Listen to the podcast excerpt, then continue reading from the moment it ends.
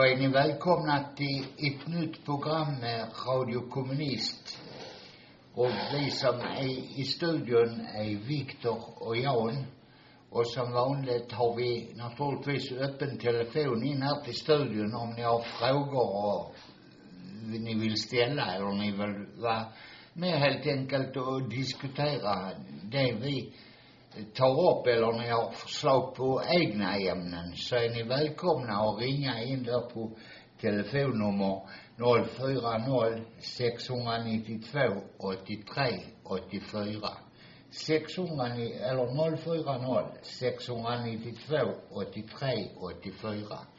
Passa på att ringa in där och få och delta i diskussionerna. För det är ju naturligtvis eh, viktigt, eh, viktigt att man diskuterar saker och ting. Och också så kan det ju bidra till att och skapa en bättre debatt helt enkelt. Även om vi är väldigt kunniga och duktiga på alla sätt och vis så kan vi naturligtvis inte allt, måste jag erkänna ändå. Även om det- Nästan. Nästan ja, men, men där är alltid människor som har någonting att tillföra. Det är min inställning. Och idag hade vi tänkt att börja med att prata om NATO och lite eh, varför opinionen i Sverige har svängt så att nu är nästan lika många eh, i Sverige för NATO som eh, mot NATO. Och, och vilket syfte har de kampanjerna haft och hur har man kunnat manipulera opinionen? Viktor har något han ville tillägga här. Jag vill bara tillägga att vi har också fått från våra sympatisörer förfrågan just om den här frågan och, och om den här diskussionen om vad Gorbatjov har sagt och inte har sagt. För det är ju så att det har blivit en jättediskussion om det här egentligen. Kanske inte så att man alltid tänker på det, men den förs på olika medier ändå i det här och det är en hel del ministrar, NATO, folk och lite annat löst folk som tar upp den här frågan och försöker manipulera den, den här frågan. Och vad den handlar om är att vid upplösningen vid DDR och, och senare Sovjetunionen fanns det en överenskommelse om att eh, NATO eh, inte fick expandera österut. Och då har någon journalist hittat ett citat eller en artikel som eh, publicerades 2014 eh, en tidning som heter Russian Beyond. Den är egentligen, namnet på tidningen är lite längre. Men i alla fall, så där var en intervjuar eh, Gorbatjov. Där handlar diskussionen om Ukraina-krisen då. Och när han diskuterar den så får han då frågan liksom, alltså, tycker du inte att det var fel av er att inte ha en, någon form av skriftlig bekräftelse på eh, expansionen av NATO eftersom man faktiskt hade sagt då att man aldrig skulle expandera österut då. Och då svarar Gorbatjov nämligen så här att nej, där fanns ingen överenskommelse. Vi diskuterar aldrig den här frågan. Eh, och det är just där så slutar citatet i grund och botten. Men vad Gorbatjov syftar på är diskussionen kring återföreningen av väst, alltså Väst och Östtyskland. Han pratar inte så mycket om expansionen senare. Och det är ju inte så jävla märkligt konstigt med det. Han var ju inte generalsekreterare längre. Så hur skulle han kunna diskutera egentligen de här frågorna på det sättet eh, som man vill få det gällande? Utan vad Gorbatjov är väldigt tydlig med att säga, det är att vi hade en överenskommelse när det blev en anslutning, alltså när man förenade länderna tillsammans, att NATO inte fick expandera inom Tysklands ramar, om man ska säga så. Att man skulle ha fler större militärstyrkor, man skulle få sätta in eh, kärnvapen i Öst, det som tidigare var Östtyskland och, och så vidare och så vidare. Eh, och då sa Gorbatjov, i alla fall, jag vet inte hur det är idag, men då vid 2014 så sa han att denna här överenskommelsen har man hållit hela tiden. Det är inget snack om saken.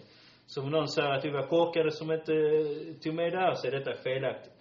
Men längre ner så säger Gorbatjov senare att 93 när väl NATO tog sitt beslut att expandera, eh, expandera utåt, då kritiserade Gorbatjov det väldigt hårt och sa att detta var mot all anda som man hade diskuterat tidigare i, i de här eh, olika samtalen som fanns senare. Så vad Gorbatjov för det första refererar till, det är DDR-diskussionen eh, egentligen. Han, han svarar på ett konstigt sätt på frågan, måste jag egentligen säga, i den här. Och, och själv när jag läste den första gången så blev jag lite smått förvirrad. Jag tänkte, varför, alltså, först sa han nej och sen sa han ja. Att man har en överenskommelse. För så kan man egentligen läsa, men när man läser ett par gånger så förstår man egentligen vad han menar i, i det här. Så det är en form av förvanskning egentligen vad han säger. Och om vi tittar sen på andra ställen, alltså andra uttalanden eh, som folk kring, som var medlemmar i NATO, som var general, alltså sekreteraren där, och, och så vidare, då ser man ju tydligt att man säger att NATO inte ska expandera österut. Alltså det var ju inte bara en gång man sa det, utan man sa det 50-11 gånger. Och jag förstår att människor har ett väldigt dåligt minne emellanåt. Men jag var ju ändå 16-17 år gammal vid den här tidpunkten. Och jag kommer givetvis ihåg de diskussionerna som var där. Och du som var ju eh, äldre än vad jag är, Jan, du kommer ju väldigt mycket ihåg just vad man sa. För vad man diskuterar vid den här tidpunkten, eh, redan innan Sovjetunionen, eh, kontrarevolutionens seger, det var liksom om, finns det någon nytta kvar med, med att ha NATO eller Warszawapakten? Och sen när Sovjetunionen löstes upp och Warszawapakten verkligen löstes upp, då var frågan liksom, varför skulle NATO överhuvudtaget existera? Och då var det jättemånga som sa att nej, man skulle lägga ner NATO. Och det var inte bara att man skulle lägga ner NATO, utan det var nästan som man skulle lägga ner varenda jävla stående armé i varenda ett land i, i Europa. Det var nästan den, det var på den nivån som diskussionen faktiskt fördes vid den tidpunkten.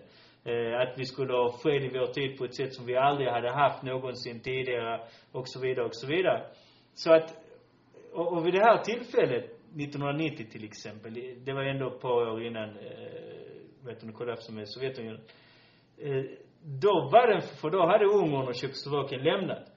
Och då var det en diskussionsfråga om de skulle gå med i NATO. Och då sa eh, alltså ordförande för NATO sa, absolut inte. De får absolut inte gå med. Och, och när man hörde omröstningen, på den tiden var det 16 medlemsstater i NATO. Och då sa 13 länder absolut aldrig liksom att de fick gå med. För man tog hänsyn liksom till att det är en provokation att expandera österut helt enkelt. Eh, och det var till och med så att man diskuterade 1990 om någon typ av samarbetsorganisation egentligen med NATO och eh, Warszawapakten, eller här Sovjetunionen då vid den tidpunkten. Eh, att man skulle på något vis ha en, en ny säkerhetsgaranti. Man skulle ta upp det här och diskutera. Eh, det lät nästan som om det var en gemensam pakt eh, på något vis vid det här tillfället. Så, så att när man nu går ut och säger att det aldrig fanns en över, ja det fanns aldrig en skriven överenskommelse. Men det fanns ju en garanterad överenskommelse som var muntlig. Jag menar, de har ju själv gått ut och sagt det 5000 gånger vid den här, och det är inte så svårt och hitta, vad heter det, citaten ifrån dem, från den här tiden vid 1990 och framåt i, i tiden. Utan det var just vid 93 man ändrade åsikt just i den här. Och vid den tiden så hade man ju givetvis Jeltsin vid makten och Jeltsin var ju du vet, det gav honom en flaska vodka så sket han i viket liksom. Men lite i den stilen var det med Jeltsin vid den här tiden. Även om jag kan tänka mig att han kanske inte tänkte sig att deras expansion skulle bli så aggressiv i framtiden så därför gick han lite med på vad som helst lite i den här diskussionen.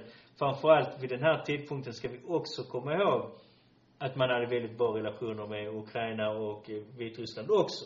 Och man, man hade någonting som sen efteråt kallas OSS eh, under en period och vid, vid Jeltsin-tiden. Så, så, så att jag tror inte att man kanske alltid var riktigt medveten eh, riktigt på det. Man tänkte kanske, man litade helt enkelt lite eh, för mycket på dem. Och man var undan, och det var Putin också liksom. Han var också väldigt undanfallande, eh, väldigt lång tid. Eh, ena tills givetvis de interna monopolen, det som man brukar kalla oligarker. Man ser ju att det börjar bli en sluten marknad. Där, där finns inte mer att investera egentligen. Och nu måste de börja exportera sitt kapital. Och när det sker ju, då börjar riktigt påstötningarna, eh, vad heter det, mellan Ryssland och, och EU och, vad heter det, Sverige. Och det påminner, eh, Sverige, eh, USA. Och det påminner väldigt mycket om situationen med Kina. Där var Kina och USA och alla var bästa kompisar med Kina en väldigt lång tid. Innan tills de började exportera mer och mer kapital till Afrika och Sydamerika. Då, då var det inte så jävla trevligt längre.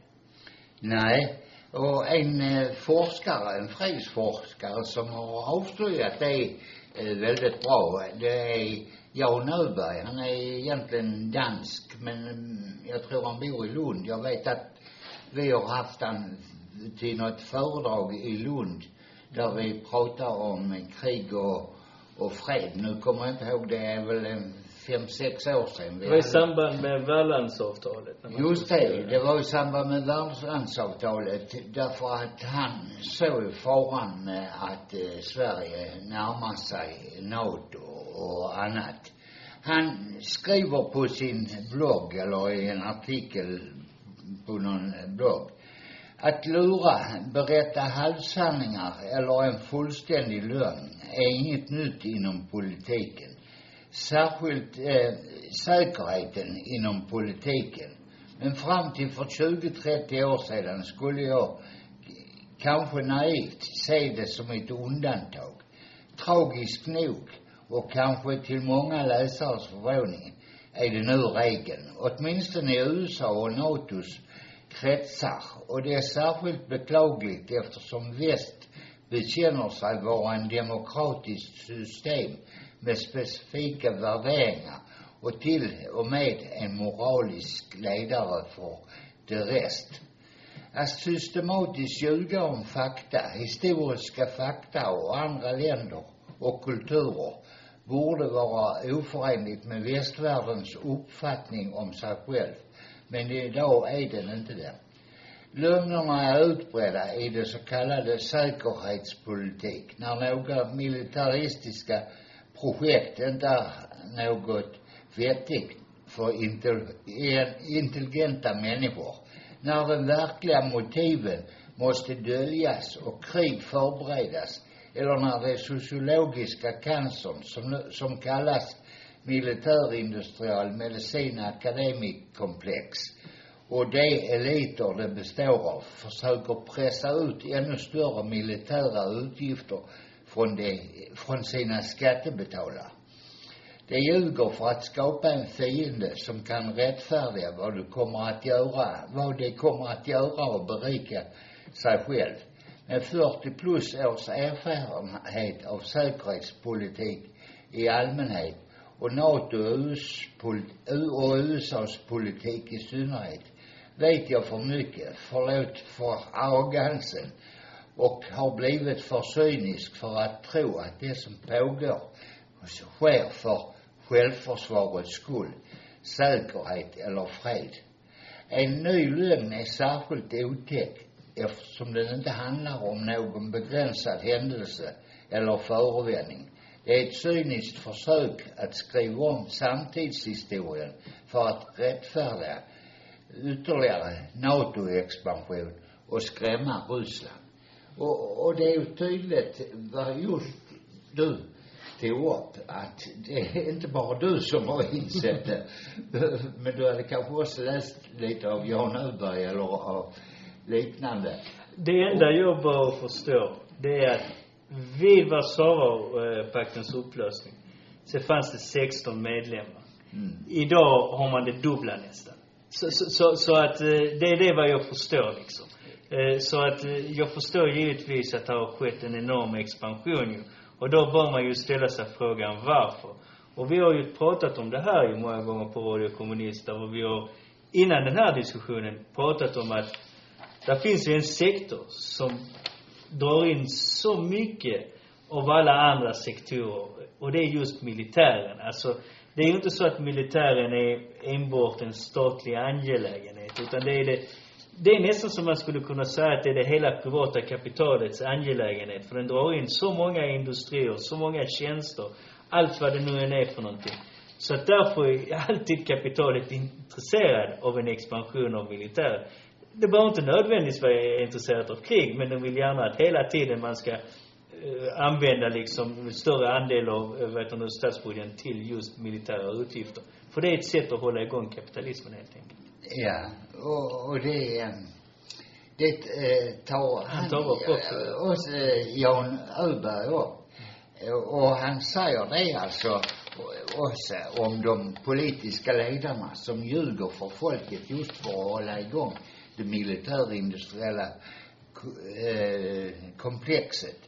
Och han säger då, men det kommer en tid då ledare måste hållas ansvariga. För han menar innan, det är inte bara ledarna utan det är ju hela Eh, strukturen och sånt som gör, och det är det ju naturligtvis den kapitalistiska strukturen som gör att, eh, att man eh, kommer fram till sådana situationer. Men så menar han att ledarna måste hållas ansvariga eftersom de väljer att ljuga upprepade gånger, även om de har valet att låta bli. Och för att lögner ofta har varit krigsförbrytelse i vardande. Och han tar ju många, upp många exempel också på det där i sin, eh, på sin blogg om hur, eh, ja, det är Irak och det var Afghanistan och det är eh, Jugoslavien och Vilken alla krig. Ja, precis. Hur man hela tiden har målat ut demoner för att kunna skapa en fiende och sen ska folk acceptera de stora eh, militära utgifterna. Alltså om din morsa inte får sjukvård så beror det naturligtvis på att de använder pengarna till militärindustriella komplexet.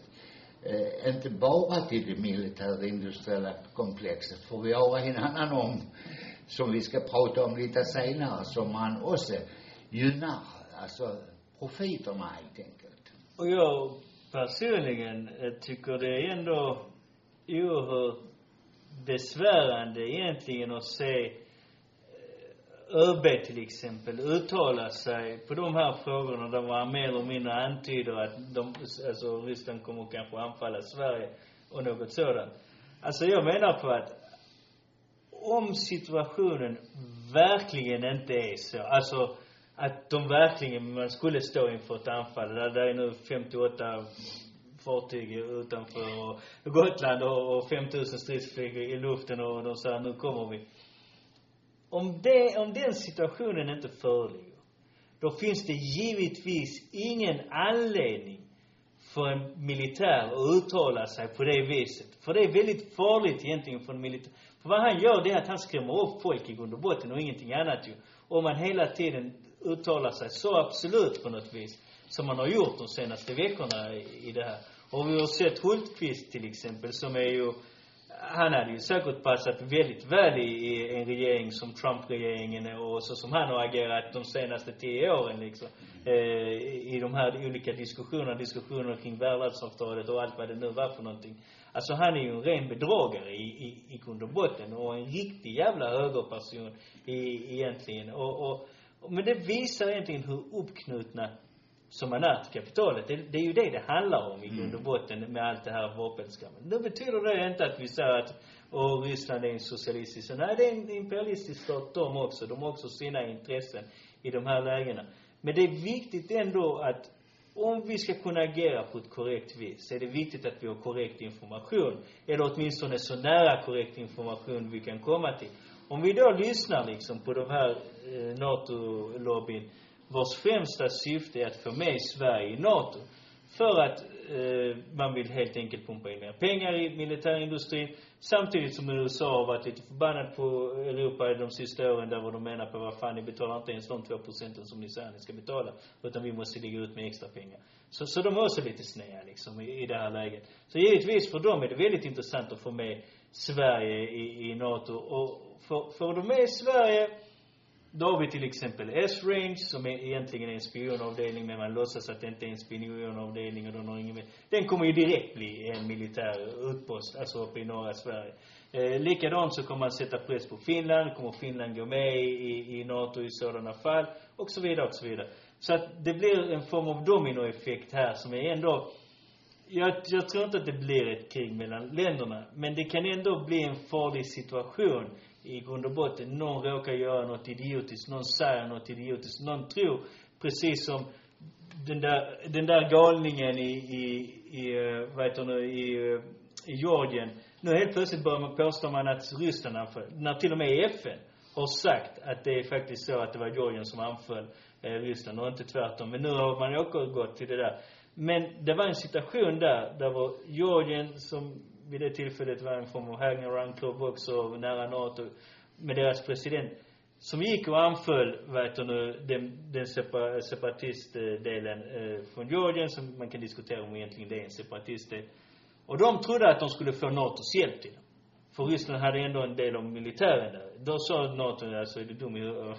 Vad vi ska springa krig, starta ett världskrig över det här liksom. Men jag menar, det kan uppstå en sådan situation ändå liksom. Alltid. Det är någon som gör något riktigt, riktigt korkat. Och vi har ju sett de här länderna i de baltiska staterna, hur de har agerat. De har rivit ner en jävla massa statyer, rest upp statyer fascister. Men vi har sett det också i, i Ukraina och i andra länder. Så att det är liksom inte eh, de mest stabila regeringarna i den bemärkelsen, utan säkert väldigt revansionistiska eh, eftersom de sprider den propagandan och gärna, gärna är expansionistiska också. Så att det är därför det är väldigt viktigt att eh, vi här i Sverige säger direkt nej till det här liksom. Att vi inte dras in just i de här diskussionerna. Mm. Eh, det är ju rätt i, eh, du tog upp Hultqvist och militären, hur de eh, manipulerar och ljuger. Det var, eller manipulerar och ljuger. De ljög inte naturligtvis om att sex, eller först tre och sen ytterligare tre stycken eh, fartyg från den sovjetiska flottan Va? Ryska. Ryska flottan, ja. Gick in i Östersjön genom Öresund. Det var tre stycken eh, landstigningsbåtar. Och det var en klass som ungefär har 200 personer och de kan ta en 12-13 eh, tunga stridsvagnar också med sig och få landstiga. Totalt så gick sex stycken sådana in i Östersjön. De har åkt ut igen. Och Hultqvist var ju eh, framme med detsamma och ville att eh, NATO skulle förstärka sin flotta i Östersjön. Och det, det sa eh, NATO naturligtvis ja till. Därför så skickade de dit sitt eh, nederländska fartyg, alltså ett fartyg som är eh, nummer ett i, i en del av NATOs insatsstyrka som är ungefär fem gånger så stor som som de, de eh, båtarna från eh, Ryssland som, som gick in här. Och sen efter det så upptäcker man plötsligt en massa drönare överallt. Över kärnkraftverk och över Kungliga slottet också. Jag, jag vet inte. Men rätt intressant för tidningarna, eller i varje fall en tidning som vi har här nere i, i rätt stor omfattning, Sydsvenskan, hade en underledare att eh, eh först skrev man en hel spalt som bara var en enda spekulation om att det var ryska drönare och att de hade olika sorters drönare, helikopterdrönare och de hade sådana som kunde likna mer flygmaskiner och annat. Man avslutar visserligen ledaren med att så länge man inte vet någonting så kan man inte spekulera. Du för- spekulerade ju precis. ja, först, först hade man spekulerat.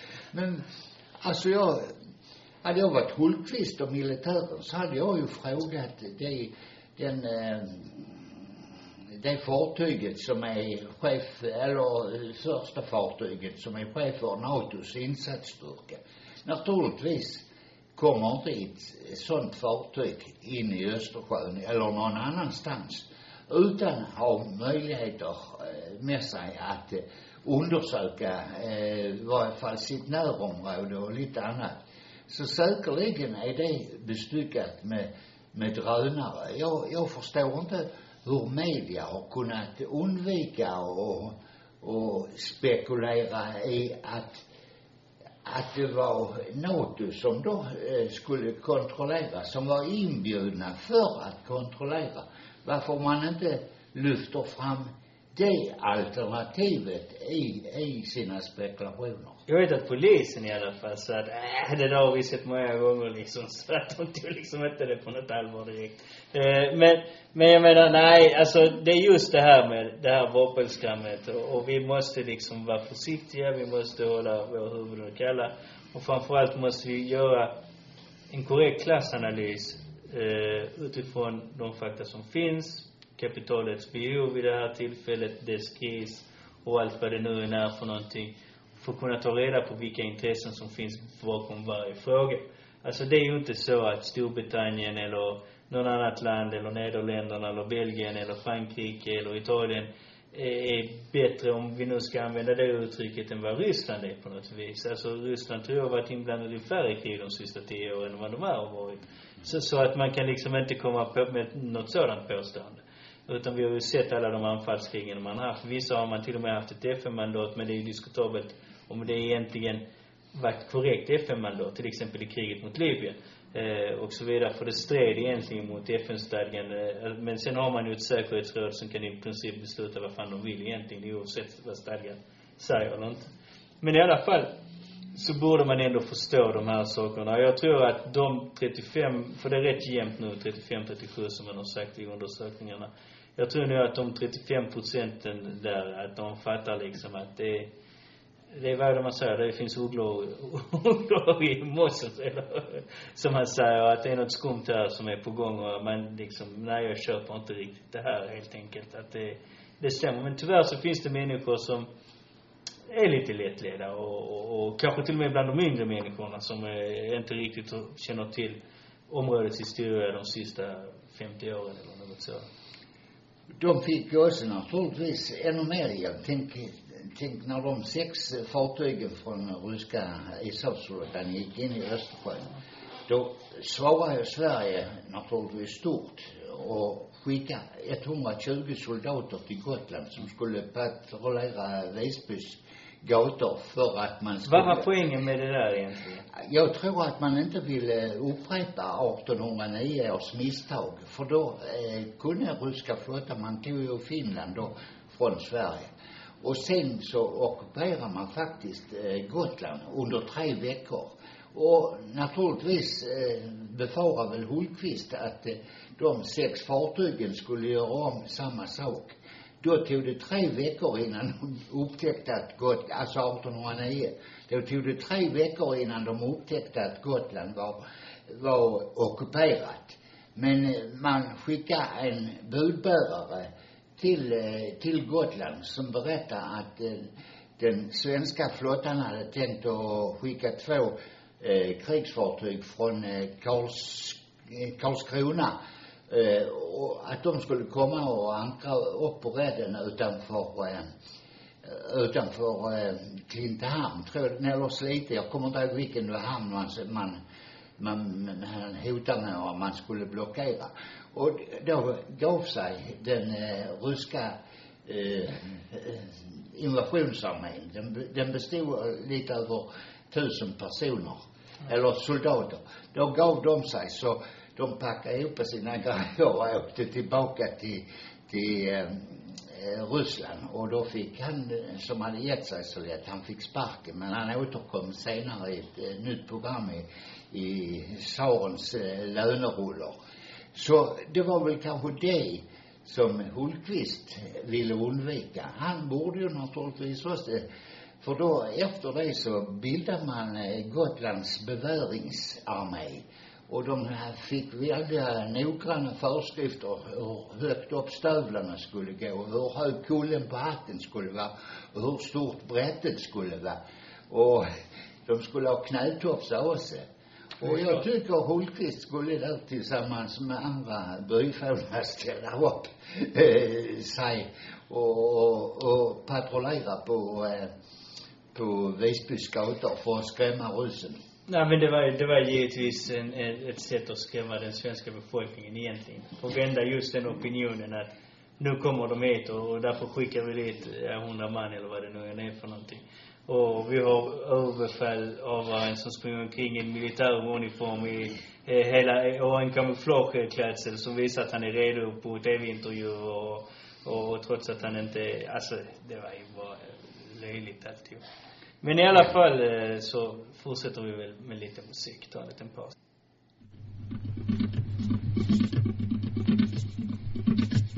Nej men fy fan vad det var pinsamt. Alltså det när han står i riksdagen och med sin militäruniform, alltså med kamouflage, åtminstone när han haft sin vanliga, eh, du vet den vanliga uniformen. Eh,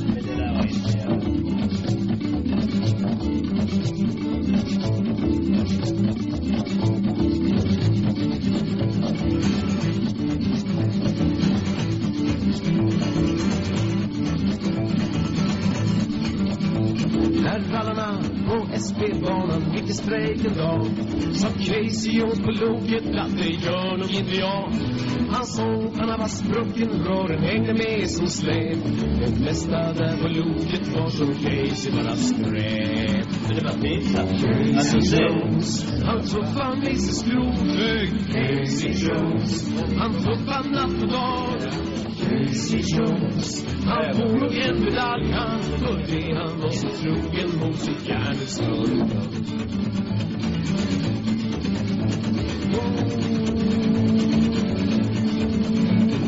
rallarna sa alla Casey hjälp oss mormors dag Men Casey svarade bara stig och kysste mig där bak Och han höll en bunt cyklar mitt i vägen för hans tåg Och Casey flög i floden och blev bara till en båge.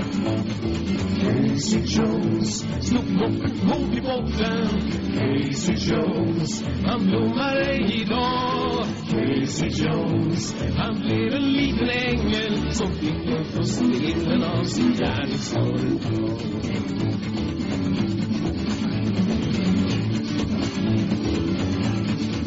När Casey kom till himlen och kom fram till Sankt Per Så sa han, jag är Casey Jones, du vet vem jag är. Då svarade Sankt Per så här, då passar du precis. Din änglar slutat spela, det är strejk i paradis. Casey Jones, han fick ett jobb i himlen. Casey Jones, han spelar natt och dag Casey Jones, fick silvervita vingar. Just sådana som han hade hos sitt järnvägsföretag ja, Oh, Åh, änglarna sa Casey, han är ej ren och sund. Han bryter ju mot himlaskalans mun. Och på den svarta listan är Casey Jonsson prick Och utför himlastegen for en jäkeledig Casey Jones, han flyr ut i henne Casey Jones, sa Satan sig glad. Casey Jones, det svavel till att bränna. Det är tacket för tanken att mina kärleks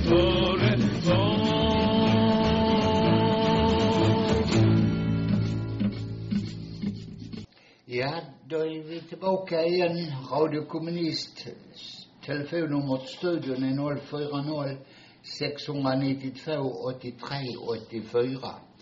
Casey Jöns eh, sjöngs, ja. Han, han eh, dog också på sin arbetsplats när tåget gick åt helsike. Han var också strejkbrytare. Och jag tänkte på, vi ska prata lite om eh, dödsfall på arbetsplatser och, och annat. Men eh, jag, eh, vi ska först, jag såg en tweet eh, från, eh, jag tror det var eh, lokförarna på tunnelbanan uppe i Stockholm. De eh, Personalen där på, på tunnelbanan, de ska, er, en, eller en stor del av personalen ska ersättas med 350 övervakningskameror. Jag vet inte, de har ju inte utlyst någon strejk i, i på tunnelbanan. Hade det då varit någon strejkbrytare så hade de kanske liksom Casey Jones fått vinga av sitt eh, järnvägsföretag. Men det var en annan sak. Men dödsfallen på arbetsplatser. 44 människor har eh, förlorat eh, livet på sin arbetsplats eh, förra året. Och det är ju en kraftig ökning utifrån eh, året innan igen. Naturligtvis kan en del bero på att eh, aktiviteten på arbetsmarknaden inte var så stor eh, under eh, 2020 som 21. Men eh, det beror naturligtvis inte på, på, bara på det, utan det hänger ju också samman med den eh, personalpolitik företagen har fört och mängden arbetslösa och annat. Alltså, eh, man söker då, eh, använder mer oerfaren personal och man eh, pressar personalen hårdare. Det är ju naturligtvis en av orsakerna till de ökade dödsfallen. Och det är ju så att eh, facket och eh, de arbetsplats, eller alltså myndigheterna, de sätter ju upp en nollvision att där inte ska, man, att man inte ska behöva eh, råka dö på sin arbete och råka dö av sjukdom och sånt kan man ju naturligtvis dö. Men man ska inte råka ut för arbetsplatsolyckor. Och det är ju sådana som, eh, som har, har skett och det visar sig tydligt att det är mycket klämskador och det är, är eh, lastbilar inblandade vid lossning och, och lastning av eh, dem. Eh, ja, det har ju varit en sjunkande tendens och ända fram till, till i år alltså. Nu är det uppe i, i då 42, 44 eh, tyckte jag läste någonstans. Och, och då, eh, då, då måste naturligtvis någonting göras åt det. Och det enda som vi kan säga, det är ju naturligtvis att man måste eh, ge skyddsombuden ökade befogenheter. Och så måste man också se till så att arbetsköparna eh, ställs till svar för att eh, det sker arbetsplatsolyckor. Tvärtom så har man ju egentligen eh, eroderat skyddsombudens roll på många platser. Man, eh, de har ju egentligen den rätten att stänga ner hela, hela arbetsplatsen om man inte uppfyller de kraven. Men det har skett liksom i, trots att man har, skyddsombuden har sagt nej nu, nu får det vara slut så har man skitit helt enkelt i det. Eh, och, och det har inte hänt någonting över det här och, och jag kommer ihåg, jag och, och du John, vi, vi pratade om det här det var ett år sedan, ett och ett halvt år sedan och sånt. Det var en artikel som kom ut just om det med skyddsombuden berättade att, att man har, inte bara att man har minskat dem, det har man gjort ju sedan en 10-15 år tillbaka. Att man har, men när man la ner Arbetsmiljöverket och när Fredrik Reinfeldt tillkom så kom sossarna och, och mer eller mindre satte tillbaka det. Men de utökade aldrig antalet arbetsinspektörer som fanns innan man hade tagit bort det utan man ökade något men det var inte mycket liksom. Eh, men då, just då, ett par år senare så kom då också de från inspektörerna och sa att eh, man eh, sköter helt enkelt sitt, eh, man struntar i lagar och förordningar som finns på arbetsmiljö eh, på olika företag. Och, jag menar på att, precis som du säger John, alltså, man ska ju alltid ha den nollvisionen, man ska göra allting vad man kan för ingen ska dö. Och, och det innebär att man måste ta de åtgärderna som finns på en arbetsplats, eh, som man kan göra. Om det är så att de flesta olyckor kommer med en avlastning och, och, och många, en stor del i alla fall, avlastning och, och, och, och sådana där saker, då, då får man helt enkelt inte vara själv när man lastar av. Utan då måste du ha två stycken som eh, är där liksom. Egentligen så, på, på en arbetsplats så borde åtminstone, vad heter det, platschefen vara där när man lastar av, eh, om det är material och, och sådana saker. Jag tycker det borde ju ingå i den personens uppgifter då i sådana fall. Eh, och, och den platschefen måste också förklara var någonstans man kan lasta av. Eh, för ibland så kör de ju väl säkert in på en arbetsplats och någon säger, ja men det är okej här liksom och, och så kanske det inte är ett bra ställe att lasta av helt enkelt. Eh, så, så att man måste göra, som du säger, arbetsköparna helt enkelt ansvariga. Mycket, mycket större, mycket större utsträckning av det här. För det är liksom ingenting de inte gör om det inte känns i plånboken. Alltså så, så enkelt är det ju. Och, och, och givetvis med, med hot, med hot om väldigt stora biten och, och sådana saker. Då kan det så vara att det går rätt så fort med att och, och lösa de här problemen. Det är åtminstone så att man kan komma ner i fyra, fem dödsfall per år eller någonting i det. Nu var det ju en, en person, någon galning som hade skjutit någon fastighetsskötare det, det kan man liksom inte direkt räkna som en, ja det är ett olycksfall en arbetsplats men det, det är ju inte någonting som brukar hända på någon arbetsplats egentligen i grund och botten. Men, men i övrigt så är det självklart, det, det är det enda man kan göra. Och, och jag tycker, det, det här är ju, visar egentligen den svagheten som arbetarrörelsen genomlider just nu i, i Sverige faktiskt. Eh, för att eh, det är ju egentligen i grund och botten en fråga, för det är en facklig fråga i grund och botten, som måste driva denna väldigt, väldigt hårt. Men för att kunna driva den väldigt, väldigt hårt så måste du ha aktiva medlemmar helt enkelt som kan driva den väldigt hårt. Vi har ett väldigt bra exempel om de här sakerna i, i Norge nu, eh, där man eh, i Oslo ska, verkar det som, håller på att förbjuda bemanningsfirmorna. Nu ville LO inte göra det. Men då har arbetarklassen sagt, det skiter vi fullständigt i, för vi vill förbjuda det i alla fall när det är byggarbetarna då som har, ska få det förbjudet verkar det som. Vi gör allt vad vi kan och de har haft en hel del strejker kring det här.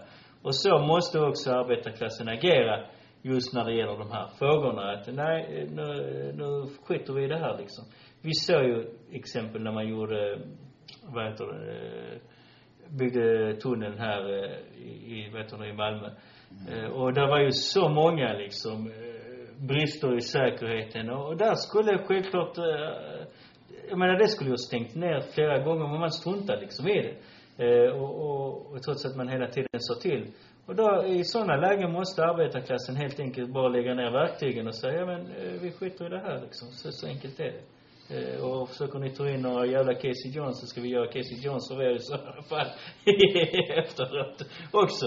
Eh, och, och, och så får man agera, helt enkelt, menar jag på. Jag tror det är den enda lösningen. För att de själva skulle någonsin tänka på, vet du vad, jag, jag tycker synd, eh, du Jan, du som är anställd, jag tycker synd om dig och därför ska jag försöka förändra grejerna här.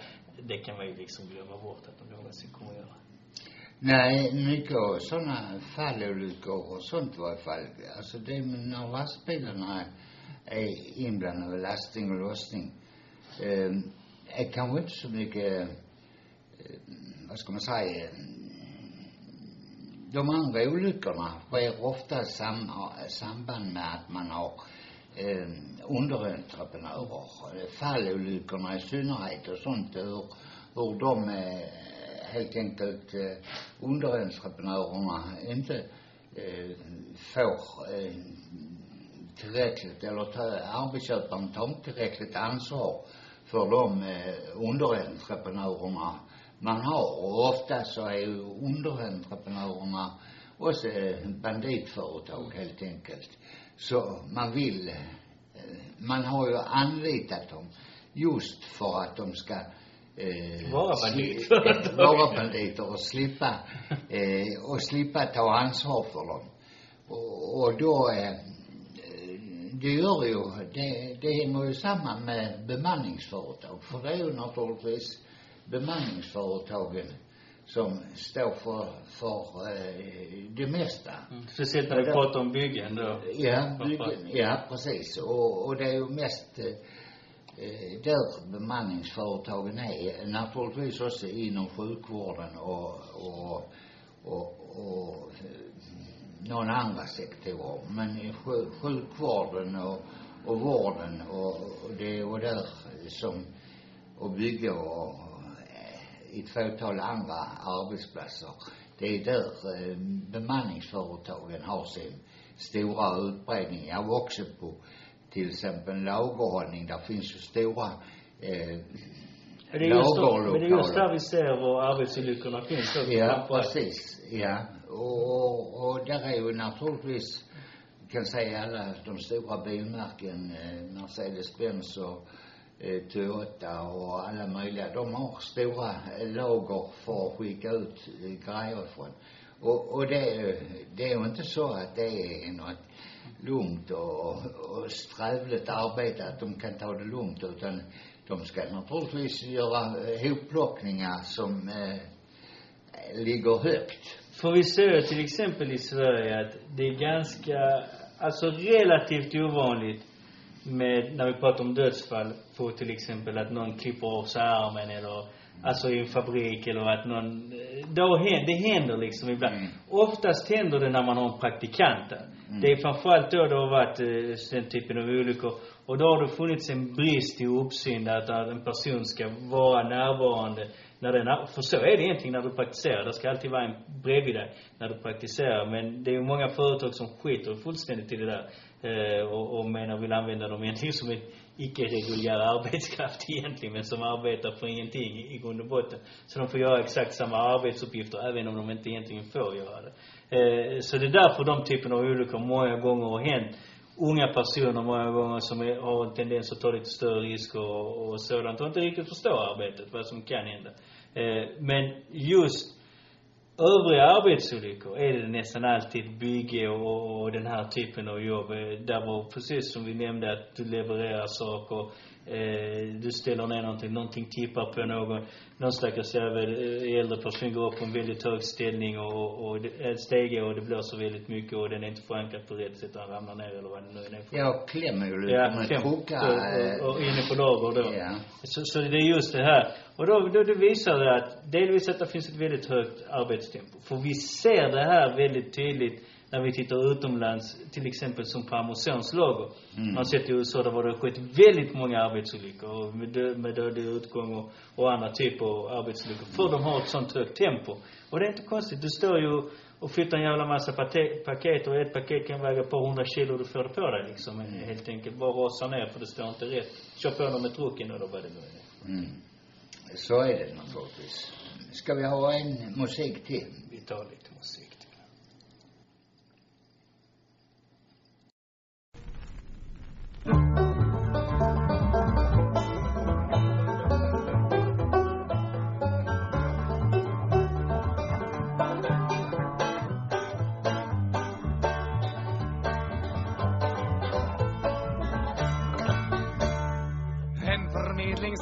dag jag träffar på.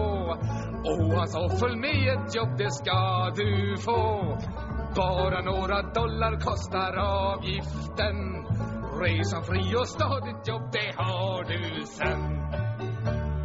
Räkna noga, räkna hörena Resten finns hos profitörerna. Räkna noga och gå in på ett café klara, kanske smörgås med. Jag for dit och slet mig blå och sov i en barack. Maten smaka' pyton i en röd myrstack. Sju dagar slet jag sen sa chefen hej och tack. Du får sparken, stick nu med ditt pick och pack. Räkna noga, räkna högt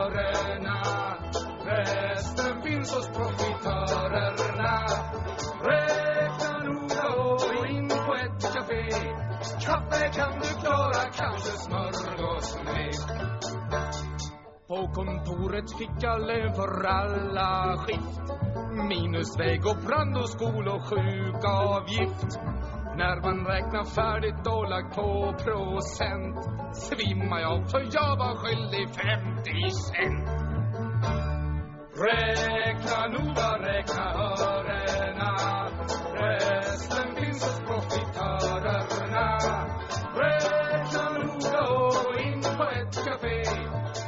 Kaffe kan du klara, kanske smörgås med. Jag gick hem på ben som blev allt skralare. Men i staden hörde jag en talare. Och han sa att arbetarna handlat fel. Om de håller ihop så får de ut sin del. Räkna noga, räkna örena Resten finns hos profitörerna. Räkna noga och gå in på ett café. Kaffe kan du klara, kanske smörgås med. Och han sa kom med, vi har ett starkt förbund. Vilka vill bli medlemmar i denna stund? Hit med medlemskortet genast ropar jag. Sammanhållning är precis vad jag vill ha. Räkna noga proletärerna vi kan ordna upp affärerna Slut samma nu i obrukbara led Mer än kaffe klarar vi när ni gått med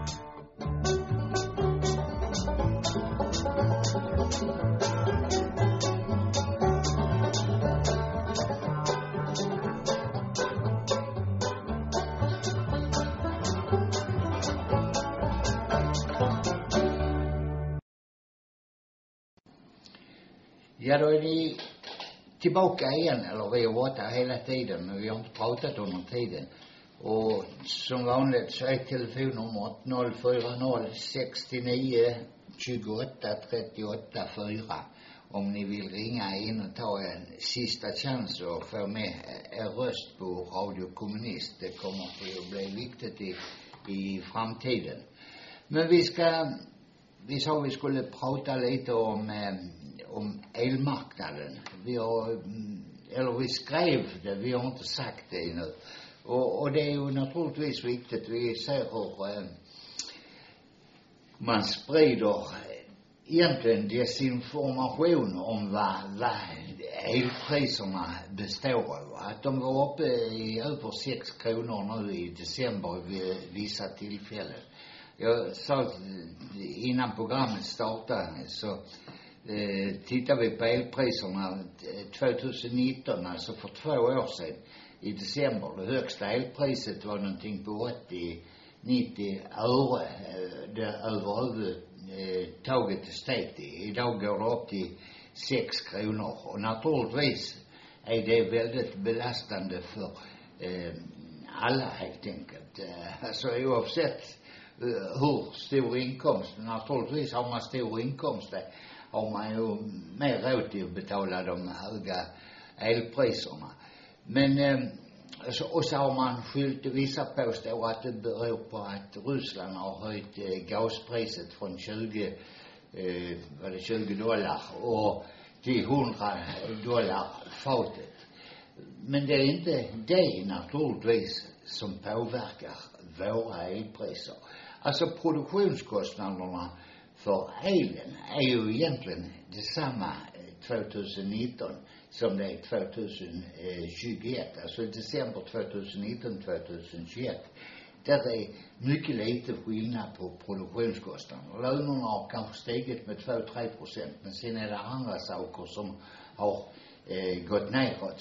Så det är alltså inte det som gör det. Utan det är ju naturligtvis alltså vår anslutning till EU och, och den elmarknad de har beslutat om ska införas. Inte bara EU har beslutat om det, utan alla de svenska regeringarna oavsett vilka kulörer de har, har beslutat sig för att delta i den eh, elmarknaden. Och ett svenskt eh, energimyndigheten som är alltså, är också delägare i den börsen som finns borta i Oslo där de eh, sätter så kallad marknadspris på elen. Det, det säger ju väl allt om Ja. det. så. Och nu har de marknads, alltså elproducenterna. Det är en del som påstod att det fanns en 150 stycken elproducenter i Sverige. Det finns inte. Där, där finns kanske i tiotal, men då- där är en fyra, fem stycken som är de totalt dominerande, som levererar 95 procent av den svenska elen, eller 90 procent i varje fall. Och det mesta kommer då från vatten och kärnkraft. Och sen så levererar vindkraften en 15-20 procent. 15 procent ungefär och kanske elcellerna lite. Och det är ju naturligtvis de, inte de som har, eh, alltså, Eh, sol, eh, solceller, de levererar ju inte särskilt mycket. Men de som äger de andra anläggningarna, det är de som är, alltså, jag vill säga att det är oligarker. De finns över hela världen för de äger energiproduktionskällor i Indien, i Kanada och överallt och de samäger varandra.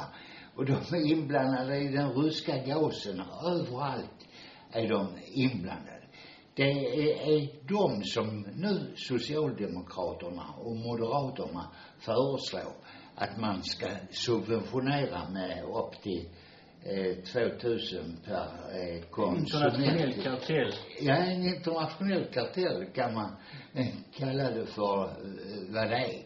Och naturligtvis så ska inte staten med skattemedel gå in och betala dem, garantera de profiterna. Utan man ska naturligtvis stifta en lag som att ni får inte ta ut ett större pris än vad era produktionskostnader motsvarar. Ni får lägga på 5 procent till exempel, om, om man säger det är en rimlig, när man snackar om, eh, när man snackar om, eh, om eh, vinster i välfärden så var det en 5-6 procent eller 8 procent. Okej, låt dem lägga på 8 procent på 70 öre. Det är inte så jävla farligt. Det skulle väl elkonsumenterna kunna stå ut för. Om nu produktionskostnaderna är eh, 70-75 öre. Där är de som påstår att den svenska vindkraften kostar bara 34 öre kilowattet att producera. Nu tror jag inte riktigt på det för då, då är det väl subventionerat ungefär med två kronor kanske. Nej, eh, alltså det är ju det som är lite diskussionen här. Eh, vi har ju ett beslut där vi säger nej till kärnkraft. Men om man ska ändå titta lite närmare på kostnadspriserna och sådant, så där man säger att ja, eh, kärnkraften kostar mellan 60 och 110 öre. Och en ny kärnkraft kanske kostar alltså en krona. Eh, alltså, ja men man måste ändå tänka på att kärnkraften är också straffskattebelagd. Så den egentligen, kostnaden är egentligen inte så hög. Och vi ska komma ihåg att vindkraften är väldigt kraftigt subventionerad. Även om subventionerna ska fasas ut, men den är fortfarande subventionerad.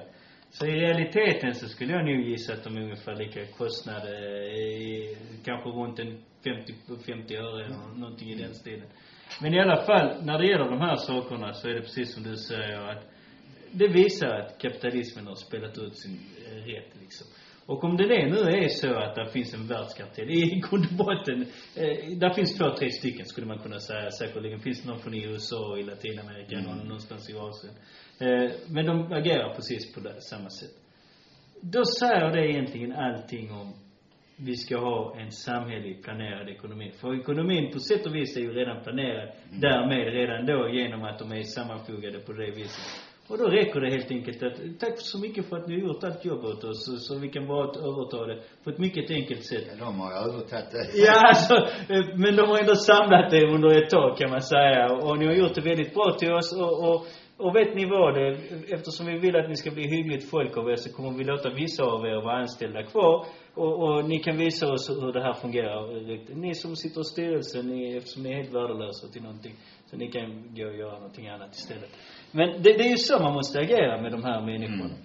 Det enda jag vill tillägga innan vi går eh, och slutar i det här programmet, det var just den här Rysslandsgrejen. Alltså, nu har det blivit en grej. Det här påminner rätt mycket om Sverigedemokraterna också. Alltså, allting som går snett i Sverige är uppenbarligen Rysslands fel. Alltså det kvittar liksom om det är elpriserna eller det är det andra eller det tredje eller det fjärde. Det är, går dåligt för valet för ett parti. Nej men det är ryssarna som har liksom.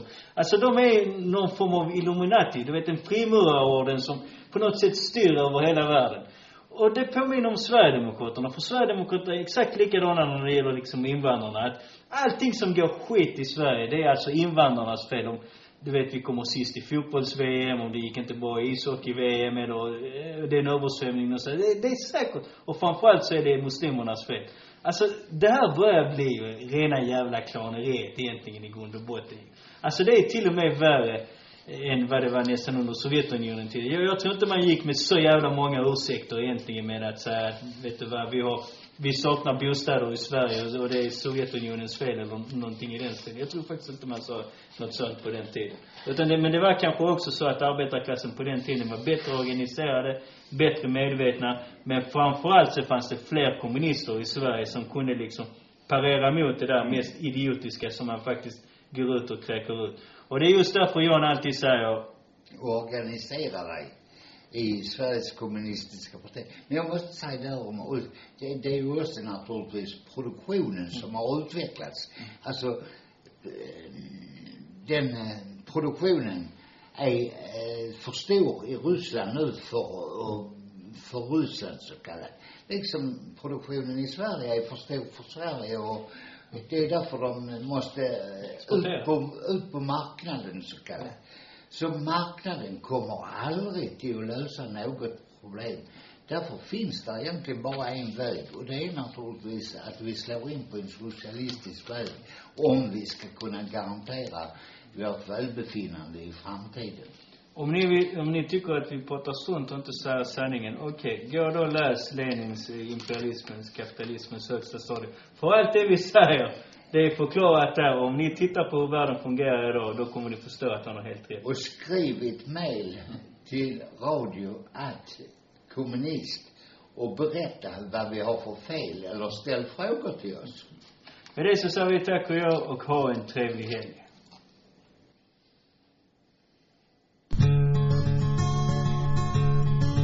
Framåt kamrater, till uppror manar vår röda fana, vår röda fana.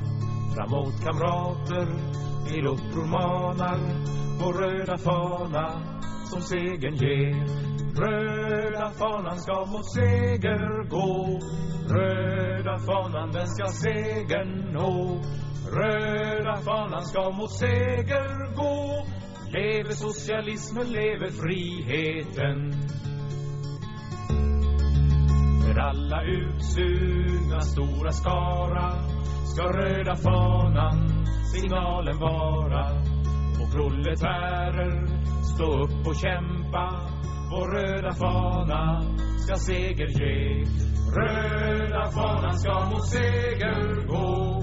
Röda fanan den ska seger nå. Röda fanan ska mot seger gå. Leve socialismen, leve friheten.